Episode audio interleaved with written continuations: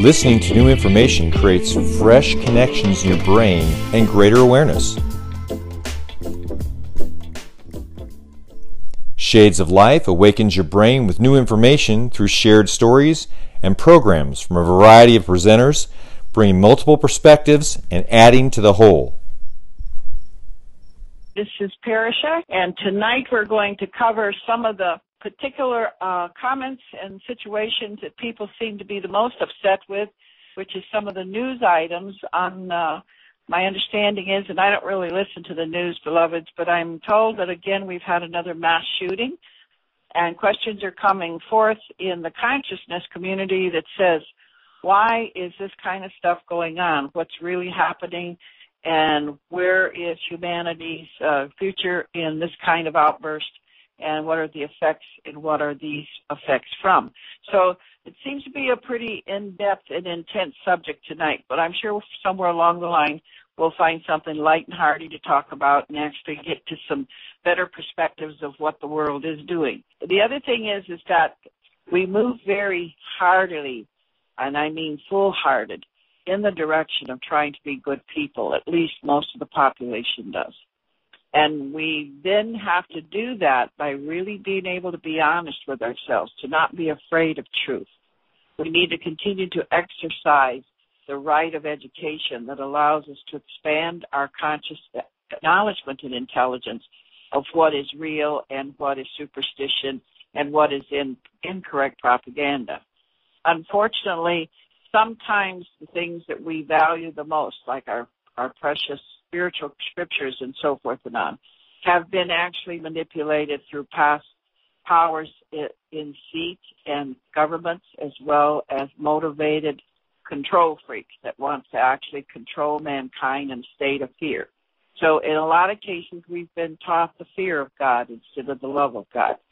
Yet when we look through our lives and all of the things that we can trip over, even when we know that what we're doing is not the most righteous thing to do, there is always the forgiving, ever-loving presence by whatever sacred name you want to call it.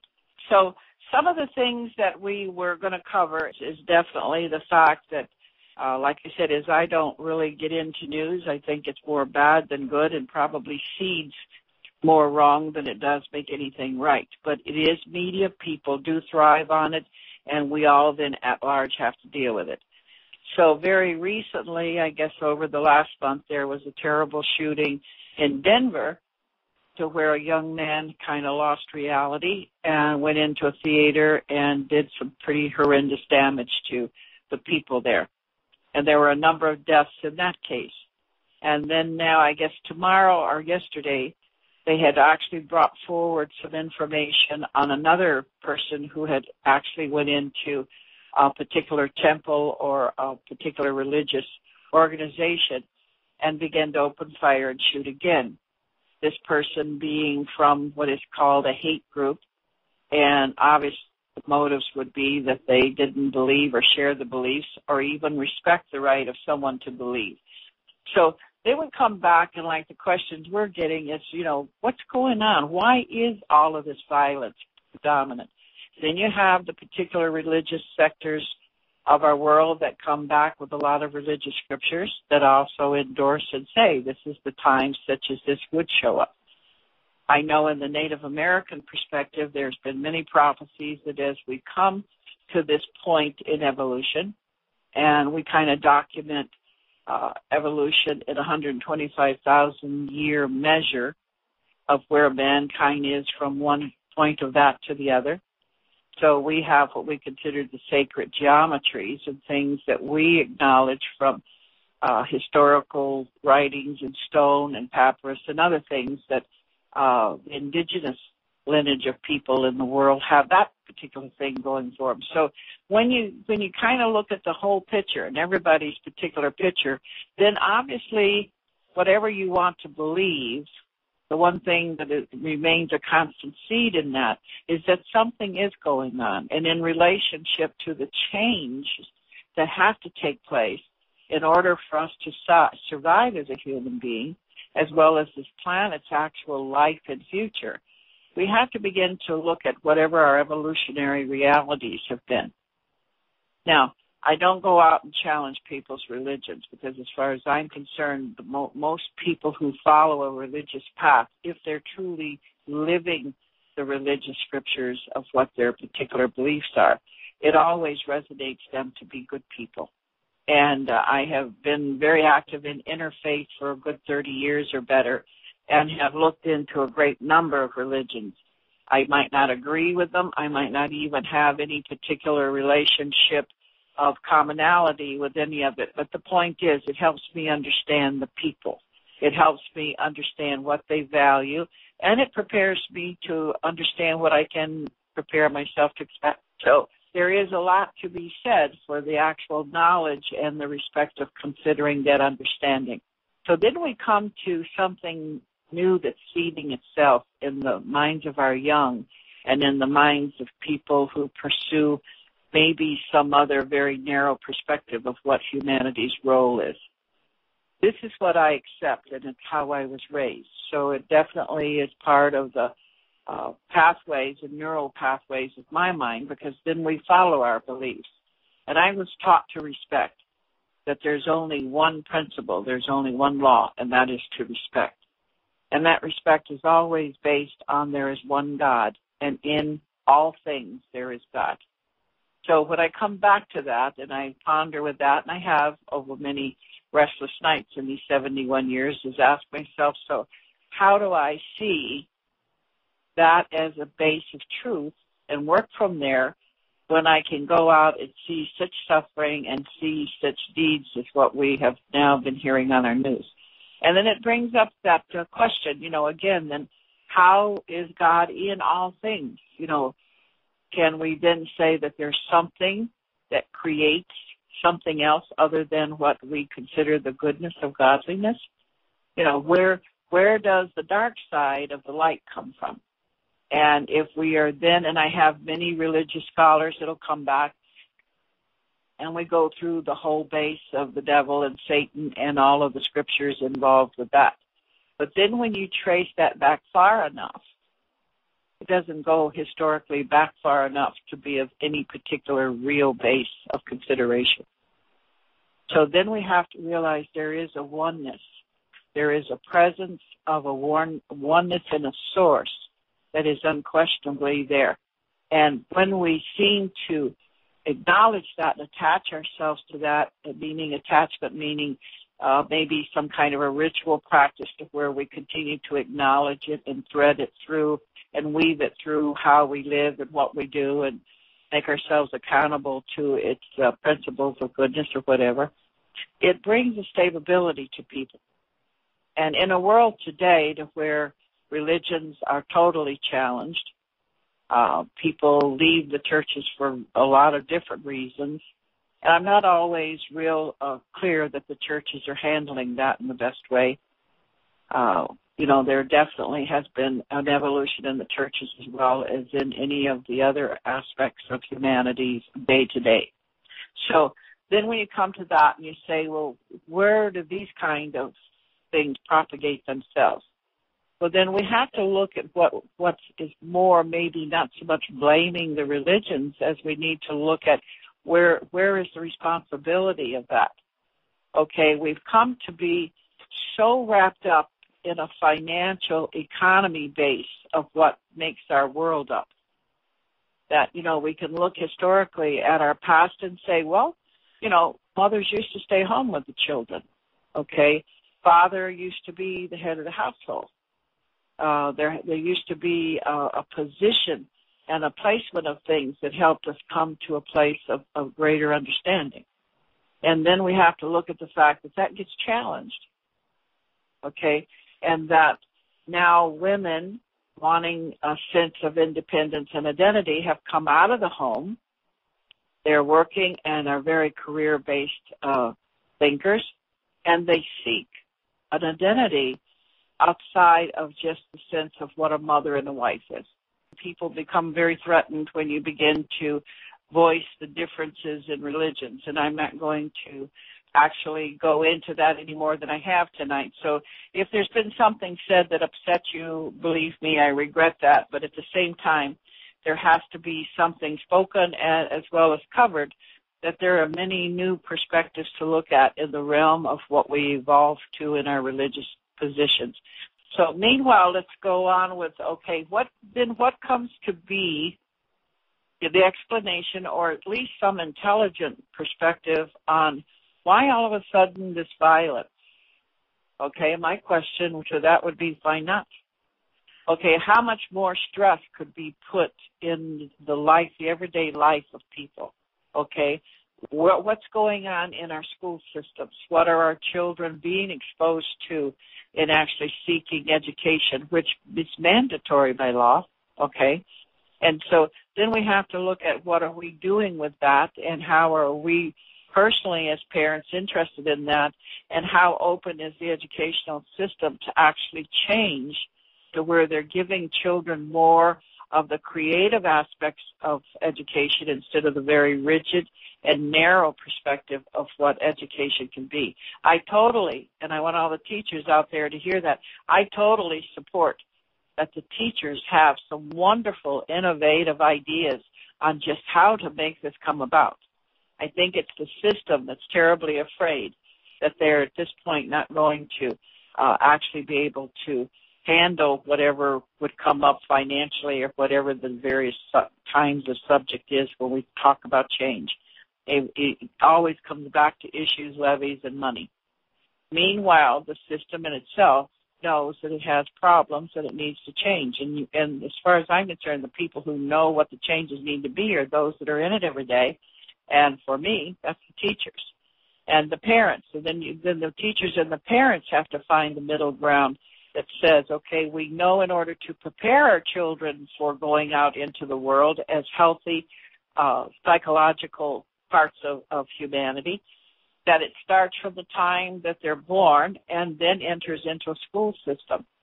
Let's just say along all those lines from birth into the school system, they're also subject to whatever the practices of our religious natures are within the family as well. So you have three aspects here that you really have to look at and say, you know, what do you know about that, and what suggestions do you have to improve that?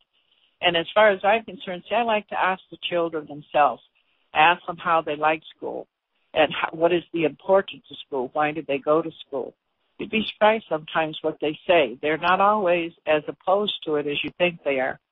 Like anyone, to getting up every morning and going to something that isn't always fun, you know, they're going to have their attitudes and reactions to that. But then the other part of it is that they also feel once they're in school that they really like what's going on and that they're learning. And they're very happy to show and acknowledge what they've learned and how smart they are and all the things that they're doing.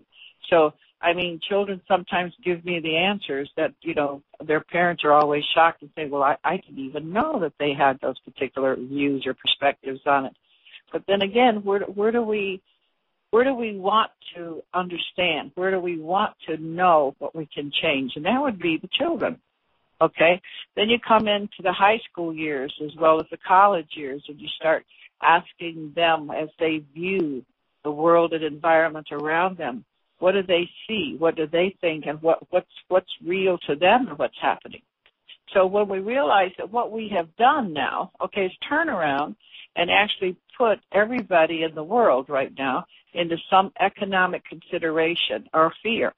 And I know here in this country there's a whole lot of just outrageous, insane stuff going on in regards to banking and money. Then we look into the global situation, and what, lo and behold, it's not just on this continent, it's all over. So then we start, our young people hear the news. Our young people read the papers. Our young people begin to observe and see things, and they have their questions. And there isn't anybody out there willing to give them truth and direct answers. Okay, so then we have to come to saying, okay, at this point in any world, anywhere, okay, we're looking at the fact that there's a tremendous amount of very powerful manipulation. That manipulation falls under the word suppression. And then you have young people who realize that they are desperately fighting for a future, and that even, you know, if any of us remember who we are as young people, we suddenly realize the zealousness for life and and the desire, the fire for creating something spectacular and exciting. And so now we have to say, okay, how are we as the adult community of this world actually looking to that, remembering those fires and those desires, and wondering what's going to happen and where does it go from here? We have to allow these young people to actually be a part of the councils that look to resolving those particular problems if we're ever going to see that we really are providing a future that they want and they can live. That frustration, that craziness combined with all of the challenges of technology and everything else that's there, who's really evaluating that impact on our young people? Now, let's not get caught up in the fact that these situations, you know, are still in the minority percentage of what's going on in our world. But they are so impactful, even if they're less than that 1%. You know, when you hear a situation to where this has happened, it sort of just overshadows the 100 million good things that was done that same day. So when we look at the things that we're afraid of, they seem to have more impact than the celebrating those things which we are happy and can give good acknowledgement to. So along with the questions of what do we do and what's happening, well, what's happening, let's let it be more exciting to talk about what's really good going on than the slam of the impact of what fear we can see in the fact that something that drastic has finally hit the news and has actually affected people's lives. Now, we have some people on the line that actually want to participate in some of the conversations that we've had. Could you give us your name and where you're at? Hi, my name is Rosie, and I'm calling you from Kingman, Arizona. All right, someplace I know. How you doing? I'm doing great. How are you? It's real good to hear from you. So what would you like to discuss? You got some questions, or do you have, I'm sure you have something to say about what we're talking about. Well, I wanted to tell you this, that a few months ago, my niece sent me an email, and she had been at a movie theater with some friends, and she saw one of those movies where they're talking about the end of the world and all of this cataclysmic stuff, and she sent me this email, and she was really deeply disturbed. Normally, she's a very upbeat, positive type of young woman, and she was really disturbed at the message in this movie and was asking me, is this true? Is this really what's going to happen? And I told her that, you know, regardless of what they're showing in the movie theaters and what's on the news, that it was really important that she just stay focused on the beautiful things that she does and the beautiful way she lives and the loving way she is with people. And I told her, just go for your life the way that you want it to be, because there's always going to be negativity. And I told her it's just really important just to keep going for your dreams and accomplishing those things. And I know that helped her, but it just really startled me to think that young people are thinking this way. I can tell you they're not the only one thinking like this. And, you know, this stuff is so impactful. And I question with all my heart just what do we expect to make happen with this? You know, I know I have some beautiful and very strong friends that are clergy and in different faiths, not just, you know, in Christianity. And I question them with this. So what is the backup? You know, what is the substance that you're giving to help the young people, you know, the newly coming up, you know, to where they're entering the world and all the different challenges of what that is? Where do you want them to go when you're telling them that it's all coming to an end? You know, right? Where do you expect them to be thinking from when you explain to them, you know, the revelations and how, you know, the cleansing that's going to take place and all this other stuff? And then, of course, that totally goes to digging in deeper and bringing the fear of guilt and wrong and all of the other things, that the other emotions that feed off of that kind of stuff. So I don't have the answer, and in, you know, in absolute honestness the fact I have not found anybody else that can give me any perspective on it that in itself actually gives a positive probability to come of it. So I have complete compassion for your niece going through that, because I get tons of young people. I actually have children, you know, different times I'll get to talk to the children who seem to be the problem cases of schools and stuff, and they're all in the same place as your niece. They're saying, you know, what the hell? Why would I want to spend 12 years of my life, or what part of my life is left till the end of the world, studying something I'm never going to have to use anyway? Yeah. And I go to the clergy and I say, and how do you answer those questions? You know, what's your answer to that? And then they go back to giving over, you know, everything to the Lord and all of the other, you know, what I consider little cliches that just don't bring anything, no peace to a person who's that worried and scared. And the nightmares and the night trauma. I recently learned that there's a tremendous amount of sleep clinics going up in different parts of the country. And then I found out that even in other parts of the world, sleep clinics are becoming very prosperous, because there's such a restlessness and a fear that people are not resting well and sleeping. Then you talk to the psychiatrist and they tell you that sleep deprivation is actually what starts a lot of these crazies. And so it's like, okay, it seems to me that we're like the tiger chasing its tail and just creating butter. You know what I mean? So I don't know that I have her answers, and you know, I would just hope with you that you just keep assuring her of what it is that you see positive of the world. I mean, this I know that's very clear, and when I ask clergy about this, they seem to get a little vague on that too, that even in the scriptures that seem to promote at this time the greatest sense of the end of the world and the doom of that, I say to them, then where do we go with the scripture that says that only God knows this particular entrance of time, and it will come in the blink of an eye, and it will not be expected? And, I mean, I'm not quoting verbatim the scriptures, but that's exactly what the amounts are saying. So then where are the people coming from that's of those same particular scriptures running around saying that this is the time and the end of the world is at hand? So there's just a contradiction there, and sometimes I point that out to young people who I realize that are really at a breaking point.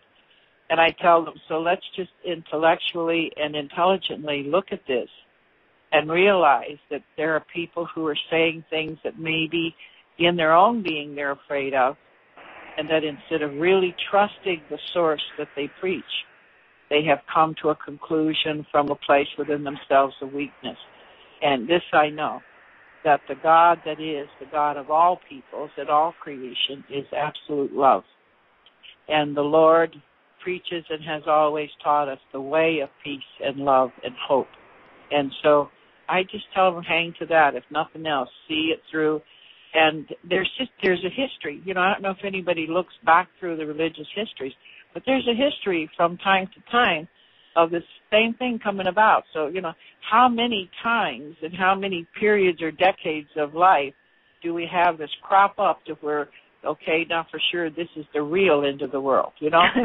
So I just I bring that up to them and hope that sometimes those questions give them a way to find peace and not take it so literally true that they begin to think of outrageous things, and fear drives them over the edge that could do things as destructive as some of the things we're hearing. So I don't have those answers. I sleep well, though, because I do put my trust in what I do believe in, and that's a loving presence that I call God. So I hope that your niece does have you as her support, and just keep telling her, you know, there's so many questions around all of these particular declarations that you just need to find peace in your heart with that. Yes, I appreciate that. Yes. I thank you for calling in, and keep strong with where you're going. Thank you. We now have another caller. Hello, where are you? And could you give us your name? Hello, this is Dina, and I'm calling from Cleveland, Ohio.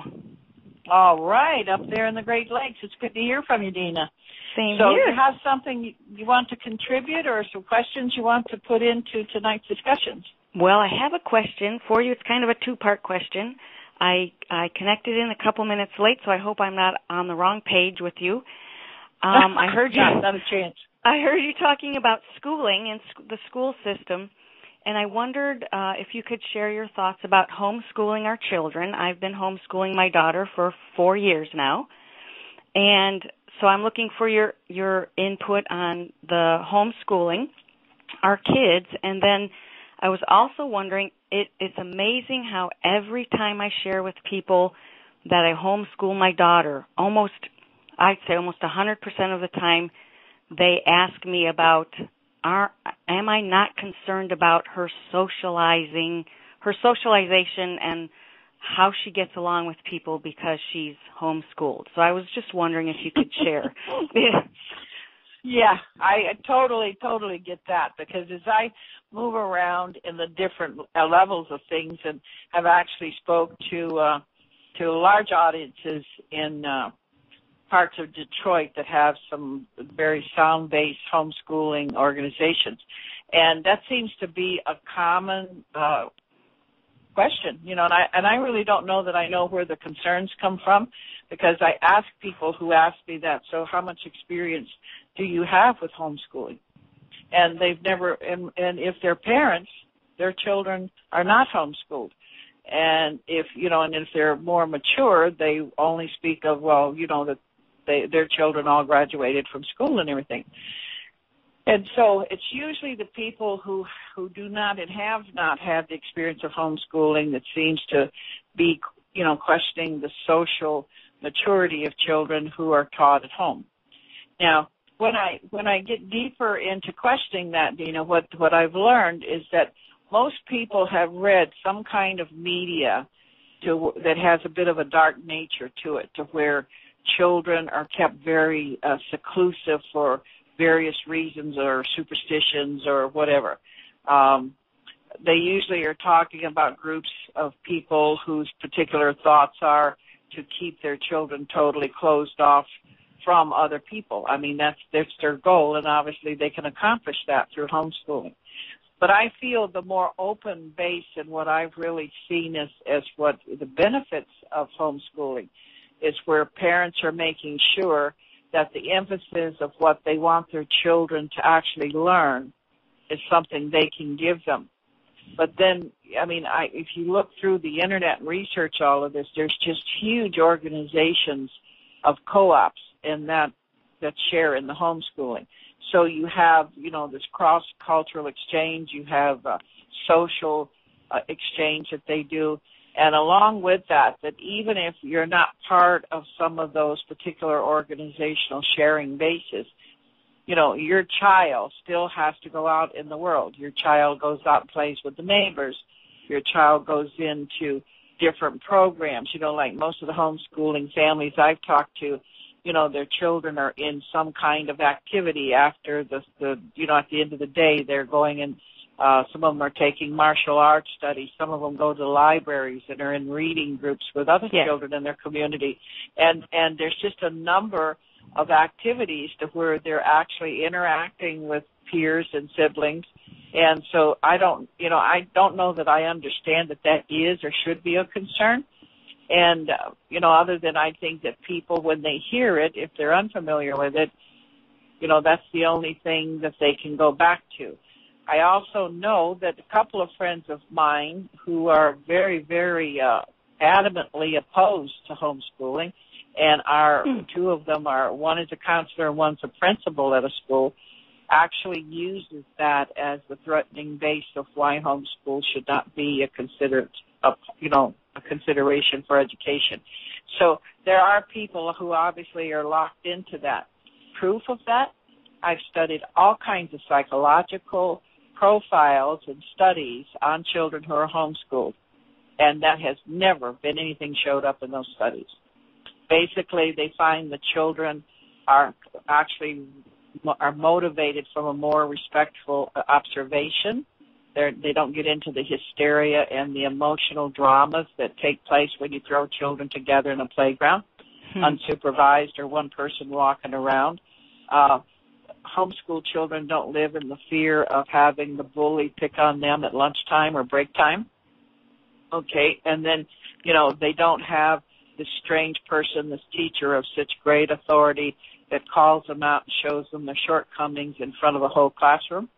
You know, so there's a whole lot of psychological reports that shows this is a greater base of allowing the uniqueness of this child to actually undergo the uniformity that we need to have in learning math and spelling and reading and, you know, all of the true basics of what homeschooling teaches.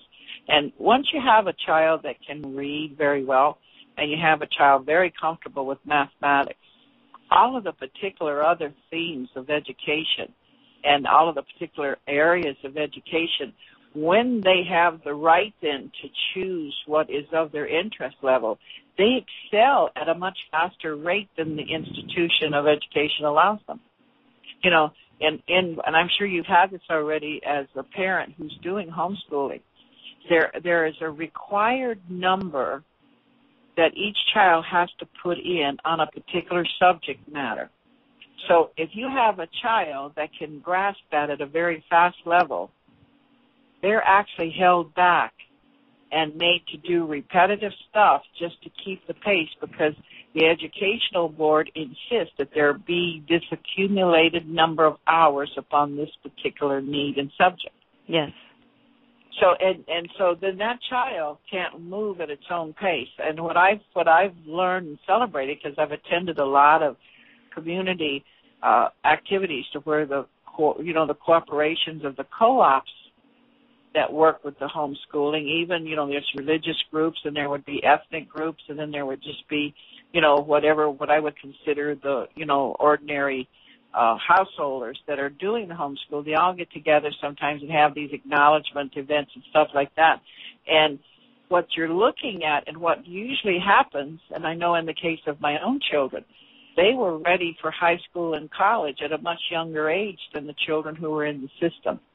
And I think when you look at the political reason for trying to not promote homeschooling, I think that would be it. I mean, and here's the thing. When you have, I know what I went through with my middle son is that when he learned that he could goof off all year and actually fail all year, and this was like a one whole semester we went through this, he actually had a friend who actually shared with him that he just did whatever he wanted to for the whole year, and that for 6 weeks in the summer, he made up for a whole year's classes and passed at the same level of all of his classmates at the top of the class. Oh, wow.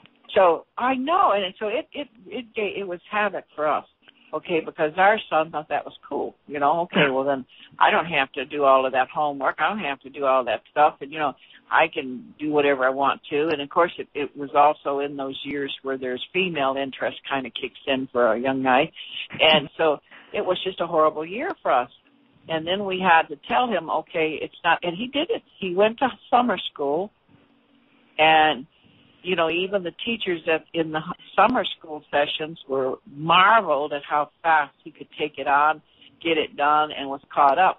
He even got to where he was bored with summer school, and that was only 6 weeks out of the year. You know what I mean? So basically, when children learn that and they get a taste of that, or even somebody like in my case, son's case, promotes that, they begin to look at that, and once they've tried it out, that's exactly what the system does. They can bring those grades up and pass and do that makeup. And then it was the following year, what made it hard for us is the following year, we had to really stay on top of him on the day-to-day demand of his classroom. And then he finally said, okay, I want homeschooling.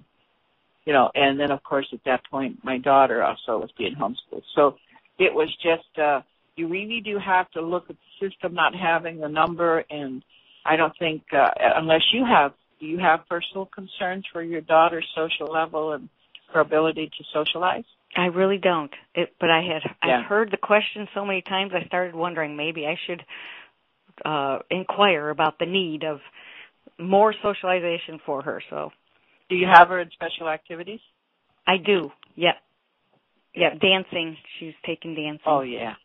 All right. Well, see, that's good. And you know what I would suggest, too? Just make sure that you find whatever activities at the library that, you know, can get her there with other children that are even going to school. And if you have any art classes or particular classes that are done through some of the, what I considered extended classes around the college or around the high school, and actually talk to some mothers and see about getting special arts classes together for crafting and other things like that.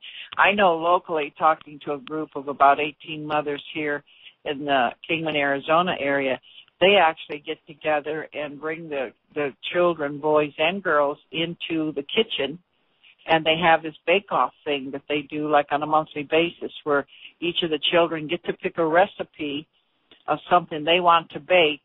And so they gather all of the materials for it. And so from 9 o'clock to 4 o'clock in the afternoon, they're in the kitchen cooking and making baked goods. And I've tasted some of those baked goods. My granddaughter was doing some, and they taste pretty darn good. So it's like it really gives them a sense of application of what's real in life. You know what I mean? These are the things they get credit for. Yeah, and they get credit for it through the homeschool system.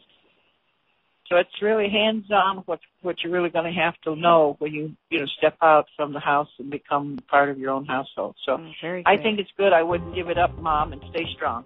Okay, they are telling me that I have a young man on that's named Steve. So, Steve, are you there? Okay, my engineer is looking startled, so that tells me, obviously, that Mr. Steve isn't there. So we'll just move on with our conversation.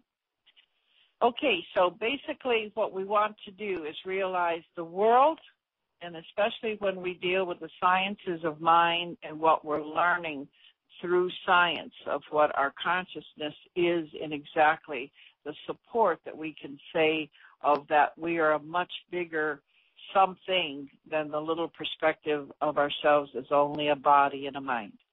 Okay, so when we do the body, mind, and spirit thinking and actually start exploring the realities of that, we come to a place of where we begin to understand that instead of blaming and criticizing, that the real step into consciousness is being a part of it and understanding that you are cause, and that as cause, you have to be responsible and are accountable for what you think, what you say, and what you do.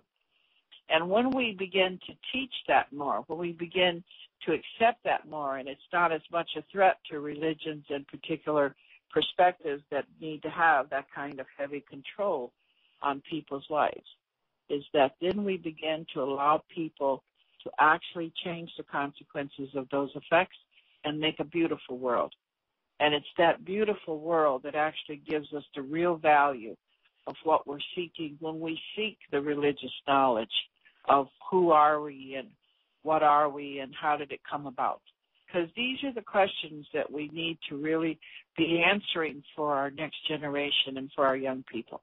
And then when we see the terribleness of just one event out of the millions that are going on that are positive events, out of discussing today just something that hit the news and has had one really horrendous impact on people, there could be a million stories. And listen, being where I'm at and the kind of data that's fed into my particular system, there are millions of things going on where young people are doing wonderful things, helping make wells in places where people have water shortages, actually helping farmers and actually getting involved in the culture of learning to cultivate the earth and actually come and understand how things grow. And then actually seeing young people getting on board, seeing a lot of the devastating situations that people suffer. And then all of a sudden we have this beautiful youth that steps forward and says, we can do that, and jump into it and make things change. So it is a world of where personal responsibility and participation is becoming the top excited subject. So we are moving toward getting to a better place with that. I'd like to invite the listening audience to also check in to a website, and it's called ThriveMovement.com. And it actually has a tremendous amount of information that I feel when the young people of our world are questioning what can we do and will it get better and how is this going to go. But there are answers, and I like to be solution-oriented instead of discussing what's wrong. It's a matter of discussing what can we do and how can we find situations with better solutions. And I don't want to live my life being against something or making an enemy. I want to give my life and all its resource and my energy toward what I stand for. And in doing that, sometimes you create a few wrinkles in other people's fabric. Sometimes you even find yourself standing alone. But as long as you're standing on that is in your heart and you believe with all your heart, you never go wrong. So let's just kind of hold that inside each and every one of us, there are the solutions to what's going on in the world, and we need to give more attention to where those troubled areas are. But we cannot push it away or cover it up, and we cannot deny that it's there. So we simply confront with it, and we make the changes that we have to make. And that's what makes this world the wonderful opportunity of life that it is. This is Parasha. See you soon.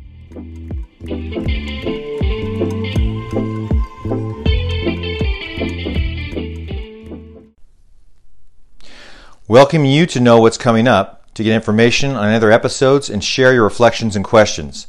You are important and you matter. Shades of Life. Listen on Anchor.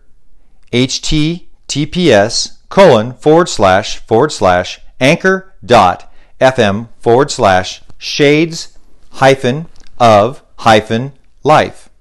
Watch on YouTube.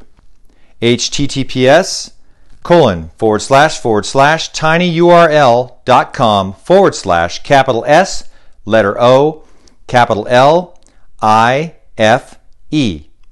Find out more on the blog site, https://shadesoflifesol.blogspot.com.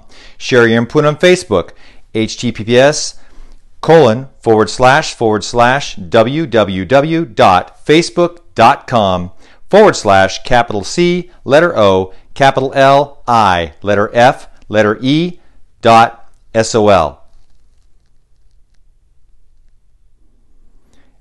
Stay tuned together as we make the difference.